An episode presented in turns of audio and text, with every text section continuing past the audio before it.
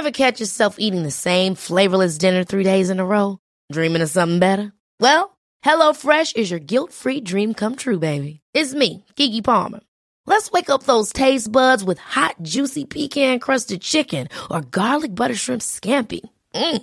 Hello Fresh. Stop dreaming of all the delicious possibilities and dig in at HelloFresh.com. Let's get this dinner party started.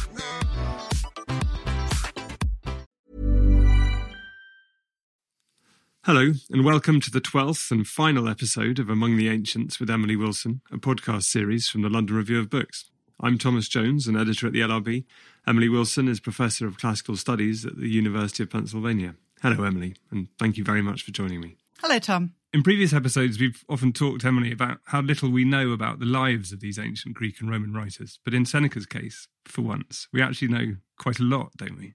We know quite a lot, especially about the later years of Seneca's life, because he was so much a public figure, a political figure, and also because we have such a huge amount of his oeuvre, and he wrote in prose as well as the verse dramas that we'll focus on today. And also a lot of lot of his writings are about um, how to live and so we, so we know both about, about his biography and also about his sort of theory of life, which may or may not fit the biogra- biographical um, data. And so his, his father was Seneca the Elder, who we may have mentioned when yes. talking about Ovid. I think we mentioned maybe because he refers to Ovid. So Seneca the Elder left these discussions of celebrity orators, of um, people who were amazing at declamation and producing these controversiae and suasoriae, the set piece um, rhetorical debaters. And Seneca the Elder, Seneca's dad, was obsessed with that genre of of performance art and wrote these uh, accounts of the, the famous orators of his youth. And and sent his son off to, to oratory school. To oratory school, exactly, to rhetoric school. Yes, where he, where of course he did extremely well, and um, the the influence of rhetoric, the influence of rhetoric school, of course, is all over Seneca's work, both the verse and the and the prose. So Seneca, the um, the elder, had three sons and wanted all of them to be both great in rhetoric and great in politics. So Seneca was born in Spain, so in the provinces, far away from Rome. But they came came to Rome and got educated with the the elite of the rhetorical schools of Rome. Yeah, and and also his when he was born, he was born. He's sort of about the same age as Jesus, but born at the other end. Roughly the same age as Jesus, yes. So like Jesus, he didn't actually wasn't actually born in the year dot, um, but probably either one or four CE, depending on how we interpret references to him being a little kid. So very much a, a child of the of the established empire. Child of the empire, yes. So we've talked we've talked with the previous Roman authors that we've talked about about the transition from the republic to the empire. Seneca's life was all entirely lived under the Roman Empire. So he was a little kid under Augustus and then a young man under Tiberius and then maybe we'll get into his perhaps problematic relationships with Caligula, Claudius, and then ultimately Nero. Yeah, well, maybe we could even talk about those straight away. yeah, all right. Yes. So Seneca, um, we know that in his youth he studied philosophy. Um, he he was late coming to a political career, and he seems to have spent 10 years recovering from a mysterious illness in Egypt and perhaps also hiding from the political maelstrom of Rome. But then once he did come back to Rome, he very, very quickly entered the centers of power and seems to have become very, very close to people in the imperial court, including the women in the imperial court. And he um, was accused of adultery with one of the sisters of Caligula. And was almost sentenced to death, but then was instead um, we're told, thanks to the um, merciful intervention of Claudius, the emperor, his sentence was transmuted to um, to exile. So he spent eight years of his life during during the 40s CE in exile on Corsica. And then he was recalled by Nero. It was before Nero that. It was it was thanks to Nero's mom, Agrippina. Um, so Agrippina was looking for a tutor for her son, the future emperor, teenage Nero, and Seneca had clearly started his literary career by then. He'd certainly written several um, rhetorical set piece consolations. So prose works comforting famous or prominent people for their grief for lost loved ones, including a sort of set piece one in which he's comforting his mother for her, for her loss of himself during the exile. So showing this sort of ability to take a very traditional um, literary form and put an extraordinary spin on it. Um, so he, he demonstrated his extraordinary literary ability. He may also have started writing the tragedies during exile. So there's a lot, lot of debate about when exactly the tragedies were written.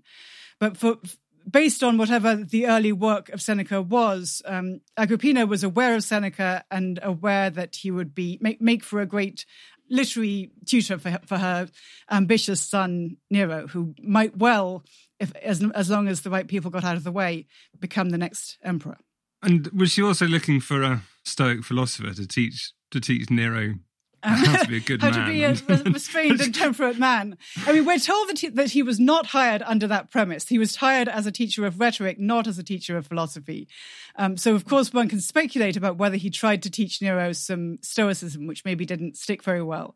Um, but that that's as far as we can tell that wasn't what agrippina was in the market for. She was she wanted to make her son able to be a great public figure who could give wonderful public speeches. And then once once nero did become emperor seneca was for at least for the first few years one of the primary speechwriters for, for nero so it's quite, quite possible that he was then and, and, close political and personal advisor to Nero, along with Burrus, who was the head of the emperor's um, bodyguard team, the Praetorian Guard.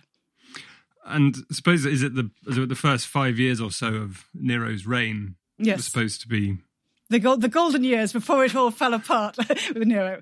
Yes, I mean there's a lot of specu- I mean, there's a lot of debate about how golden were those years really, given um, given how many murders there, there clearly were, um, and how how much um, oppression in certain ways there were. But certainly we're told by the ancient historians that during the first five years of Nero's reign, when he was still he, he was a teenager, still a teenager when he became when he acceded to the empire, he was relatively under the thumb of both Seneca, Burrus, and his mother. But then after those five years, he sort of took his took, took the empire much more into his own hands and stopped listening to Seneca and Burrus at all. And then at a certain point that he says, or we think, or we're told that he wanted to retire. Yes, so we we have the most detailed account of all that from Tacitus, who gives this um, wonderful sort of semi-satirical account of Seneca trying to retire and also trying to give back all the huge amounts of wealth and huge amounts of villas that he's been and handouts that he's been given in the service of Nero and Nero not letting him retire and saying actually you can't give any of that back. It's not how it works. You're going to stay here stay here right where I can see you instead. And then he so he he seems to have made several attempts to retire and get out of the um, potentially dangerous and volatile situation of being um, the less the relatively out of favor ex ex favorite of the Emperor Nero. And then he fell very badly out of favor when he was accused of being one of the conspirators in the in the Pisonian conspiracy. This yes, Yes, so he, so he eventually had succeeded in in adopting at least semi-retirement and uh, uh for the last five years of his life or so, from about 60 CE on. But as you say, in 65 um, CE, he was accused of being one of the conspirators against Nero, and um, was forced to kill himself. So he he went through this elaborate um, suicide where he tried to drink hemlock and it didn't work and tried to slit his wrists and it didn't work and eventually had to get in a hot steam bath to to let all the blood out because he was such a wizened old man. So he tried to have a a sort of the the proper philosophical death but it took him a while um, which I think is also typical of just how difficult it was for Seneca to be a philosopher. Yeah, so, so that question of the of the philosopher, because we have most of what we know, or a lot of what we know about Roman Stoicism, comes from the writings of Seneca, or maybe mm-hmm. Stoicism altogether. Yes, exactly. So Stoicism, like Epicureanism, was a um, Hellenistic philosophy, which was invented by somebody called Zeno, developed by somebody called Chrysippus. Um, but we don't have more than just sort of fragmentary bits of and summaries of the works of Zeno and Chrysippus, the Hellenistic um, Stoic philosophers. What we do have is this the voluminous works of Seneca, which are very, very deeply influenced by Stoicism, even though Seneca also borrows from other philosophies, including Epicureanism. Um, so Stoicism was a philosophy like Epicureanism, which was a sort of total vision of the world. So we talked about when we talked about Lucretius about how Epicureanism was both an account of the universe and also an, account of how you should live your life. And Stoicism was the same way. It was both an account of physics, logic, cosmology, theology, metaphysics, but then also how should you live your life? And the Stoic answer to how you should live your life is that you must be, you must live in accordance with nature or nature or the will of God, which are kind of the same thing. Um, and in order to do that, you have to um, prioritize the only thing that really matters, which is virtue or being a good person. And you must get rid of the passions which are based on false beliefs. And there are four primary categories of emotions based on on false beliefs, which I think it matters for setting up the tragedies because the tragedies are all about these things. Um, so there's um, there's triumph or or false joy when you think something's going really well, but actually it's something that doesn't matter at all. There's grief, so you may think it matters that somebody's enslaving you, or your child's being killed, or somebody's breaking your legs, or whatever it is that you think matters, and you're upset about it. That doesn't matter, so you shouldn't have grief. Um, you may be terrified because you, something you think is bad is going to happen.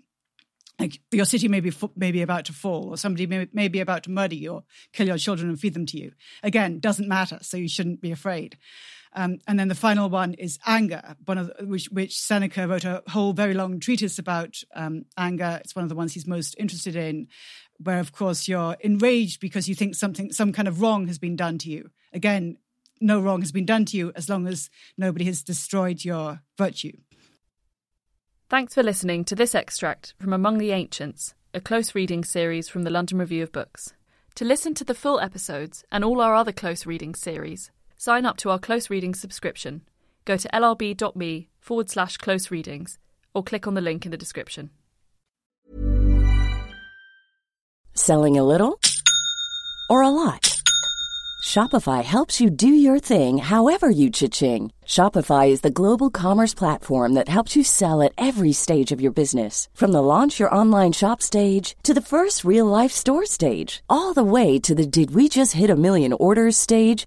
Shopify is there to help you grow. Shopify helps you turn browsers into buyers with the internet's best converting checkout. 36% better on average compared to other leading commerce platforms because businesses that grow grow with Shopify. Get a $1 per month trial period at shopify.com/work. shopify.com/work.